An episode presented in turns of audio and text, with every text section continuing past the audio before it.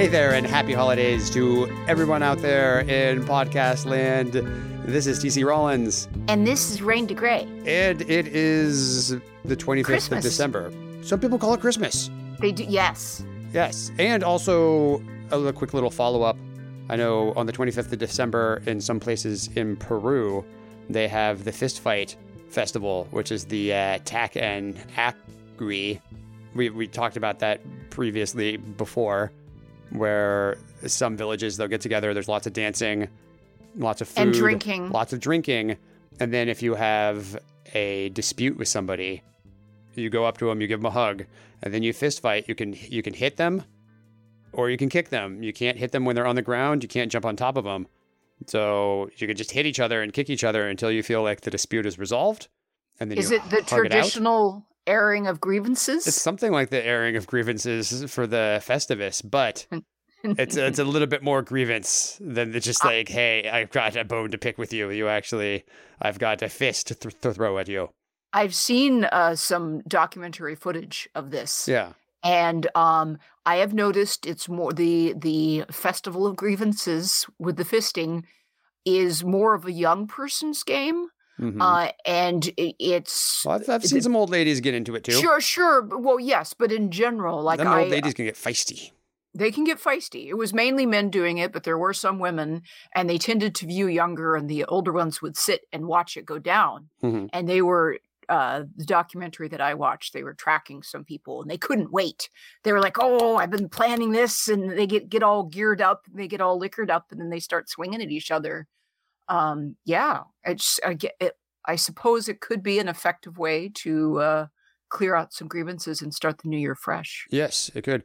The thing I just learned about it, which I did not know before when we covered it years ago, back when this was the After Hours podcast, I remember. it was started by the Spanish as a way to entertain themselves on Christmas Day to have their slaves fight each other.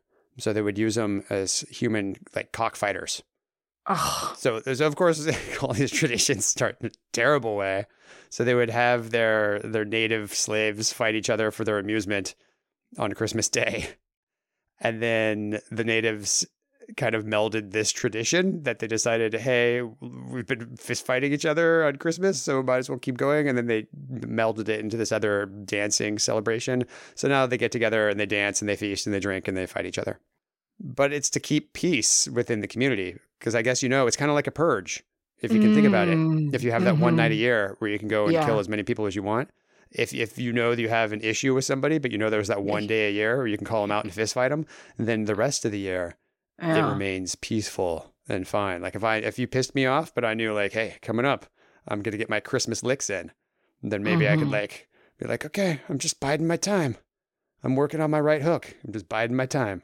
But come Christmas Day, They've found an effective way to release some pressure. yeah, it's like Fight Club for Christmas. Mm. Makes me want to go Oh. and get in a fight. I didn't get any fights today. I also got in no fights today, but I did not leave the house. So, You know what I did do today hmm. is I finished the holiday Home Alone gauntlet. what's the Home Alone gauntlet? Well, I didn't I didn't try and break into somebody's house that was booby trapped by a 10-year-old boy. But I did successfully this holiday season watch every Home Alone movie. How many are there? How many do you think there are? Two? No. There, there's There's more than that. I did not learn this until this year that there are actually more than two. I had only seen the first two, the Home Alone and then Home Alone 2 Lost in New York. hmm But no, guess. I wanted you to do one more guess. I will give you one more guess. How many Home Alone films do you think there are without Googling it? I'm not going to Google it. Okay. Uh, five. You're very close. Six. I okay. There are I six Just, Home Alone films. I did not know there were that many unresolved questions after Home so Alone many, one and so many, so many. But only the first two starred Macaulay Culkin. I was just about to ask, did he just keep coming back for more Home Alones? He aged out, yeah. it. but there's some like continuity issues between three and four because three had another kid that wasn't Kevin McAllister, but then they tried to reintroduce Kevin McAllister in the fourth movie as a new kid. And they tried to like make it a sequel to the second film. It didn't work. I'm going to give you my current ranking of all the Home Alone films. Of course, start with number one, which is probably the best one because it's the most beloved of the Home Alone Mhm. films. Then I'm going to go number three. I know it's surprising. I- I'm I, surprised. think I like number three better than number two, but coming a strong third would be number two. After Ah. that, I think I might have to go maybe number five because it has Malcolm McDowell in it. There's there's so many actors that kind of lower themselves to be in these Home Alone sequels, and I think you know Malcolm McDowell best from A Clockwork Orange. Yes. He played Alec from A Clockwork Orange, but in his later Uh-huh. career, played a bumbling villain trying to break in to a bootlegger's house that is now owned by two young kids who are left home alone by Oh, their shocker. parents.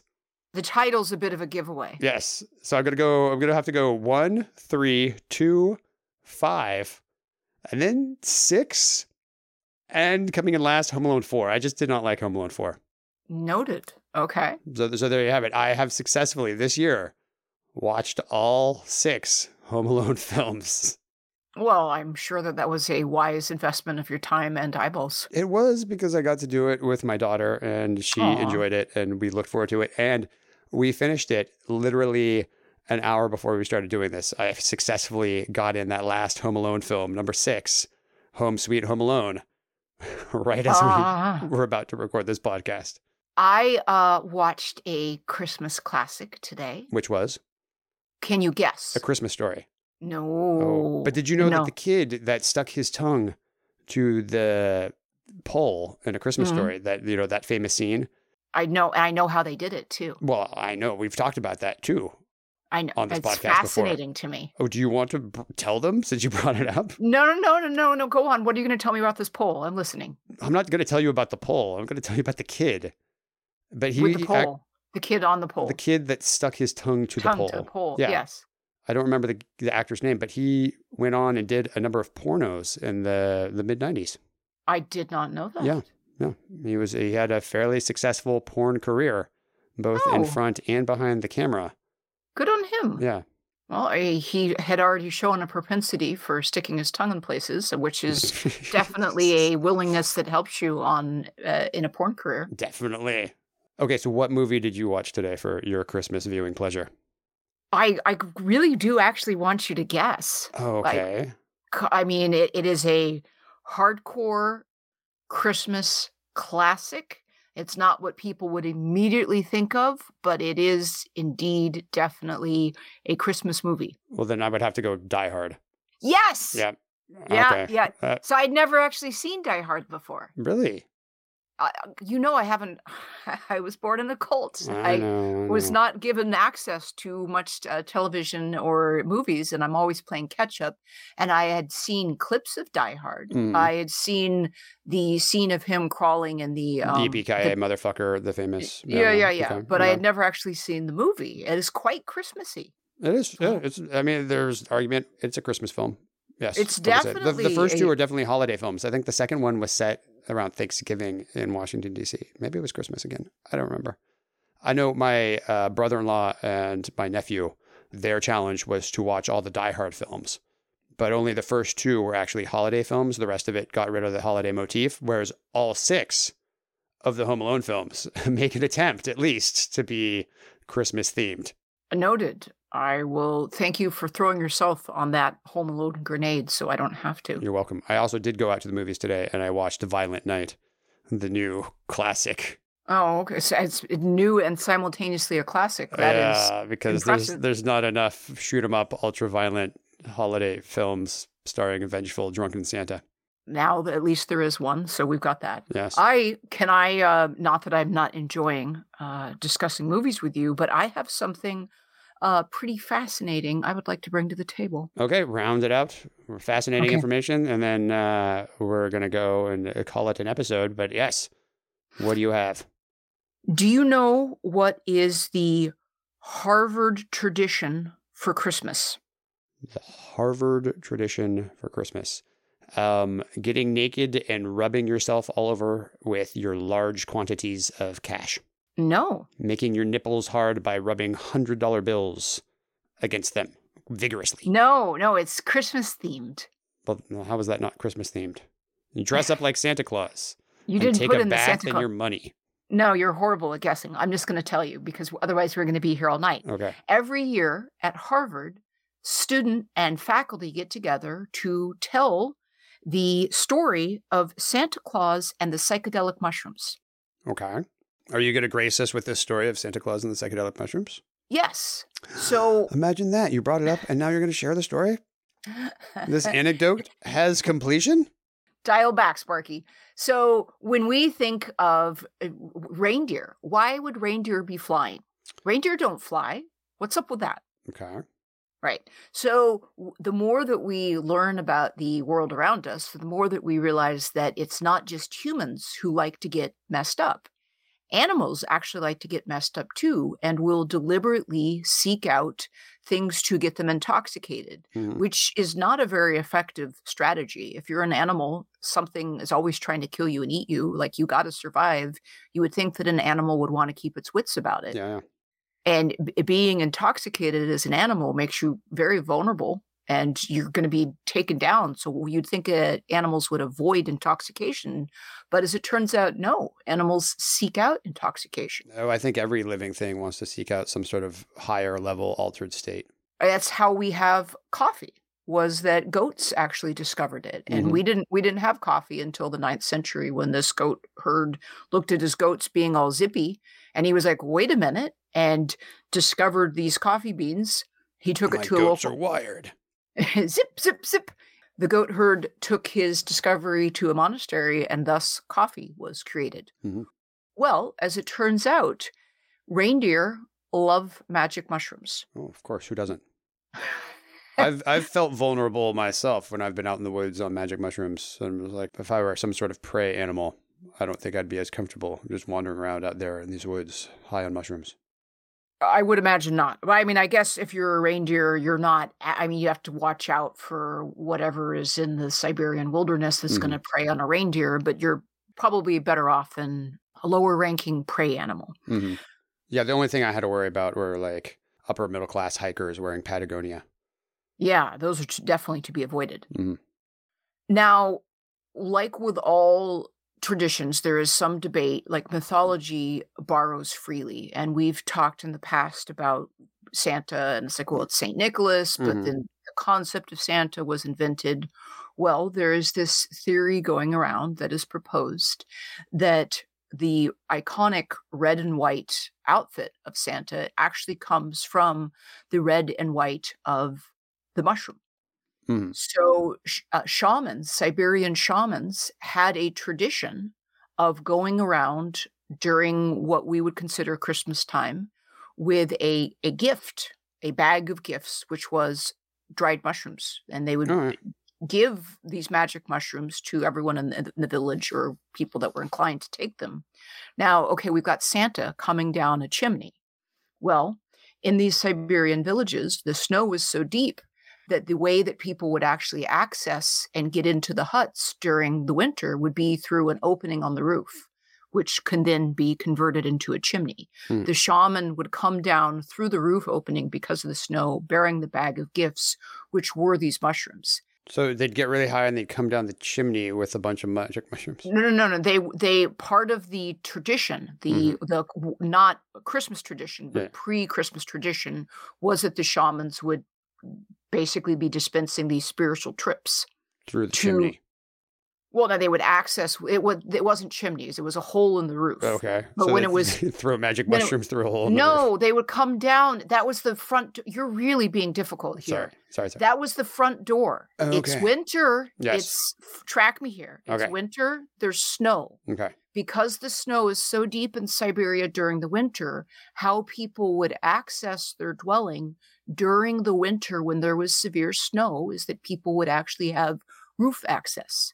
So there wasn't a chimney, but that was basically the front door during deep snows. hmm So during the holiday period, back before there was such a thing as what we traditionally think of as Christmas, shamans had a ritual of going through the village and entering through the roof, not a chimney, but a roof opening, coming down bearing these gifts.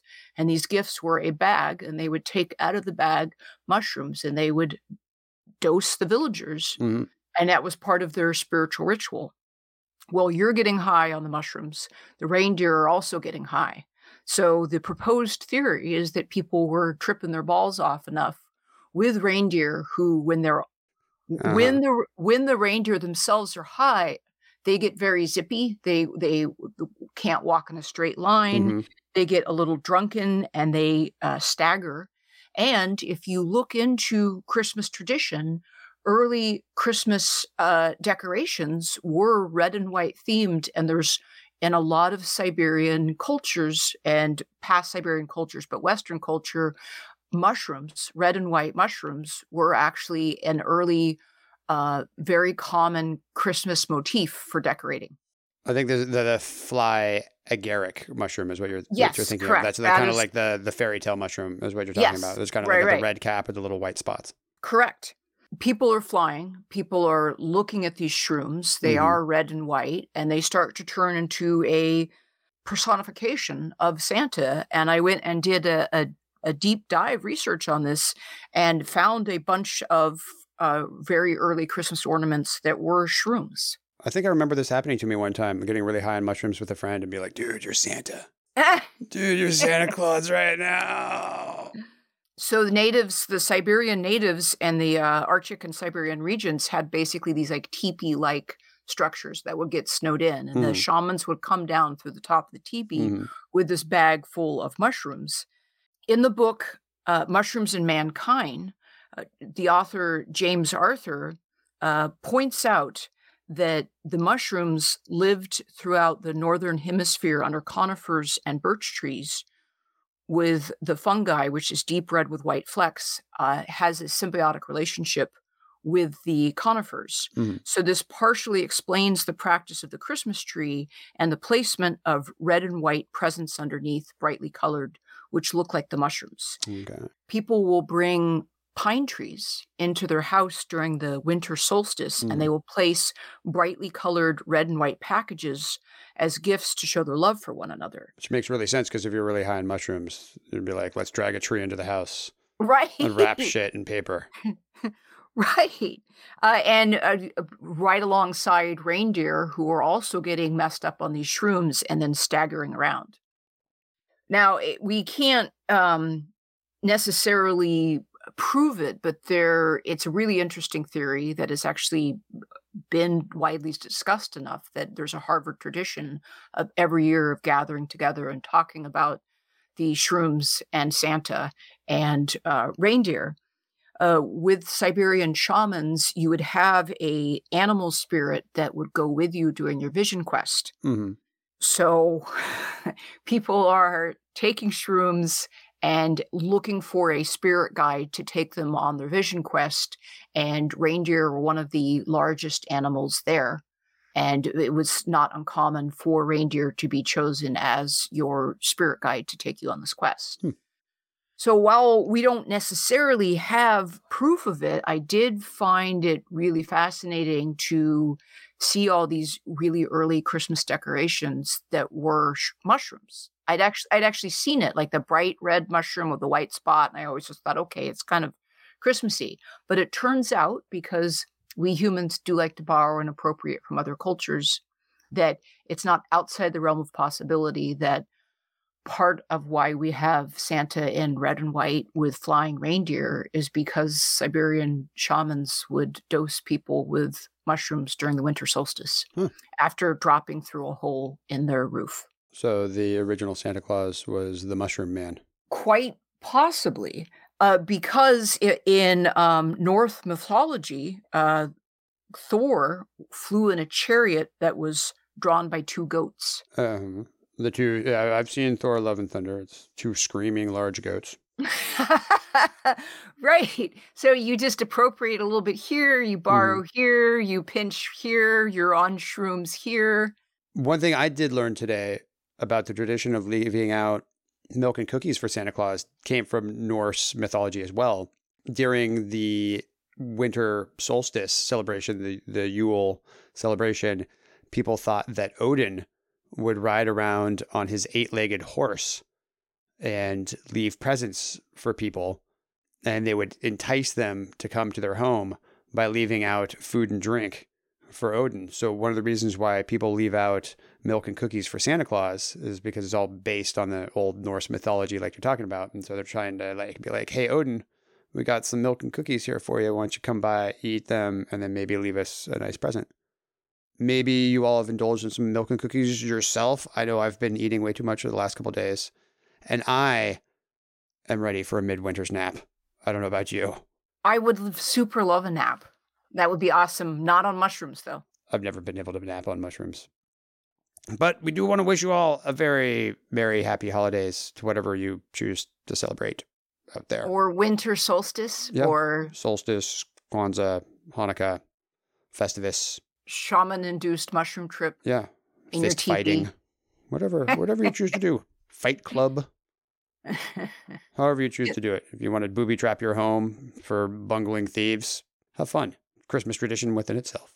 Thank you so much for joining us. We appreciate you uh, riding through this year with us.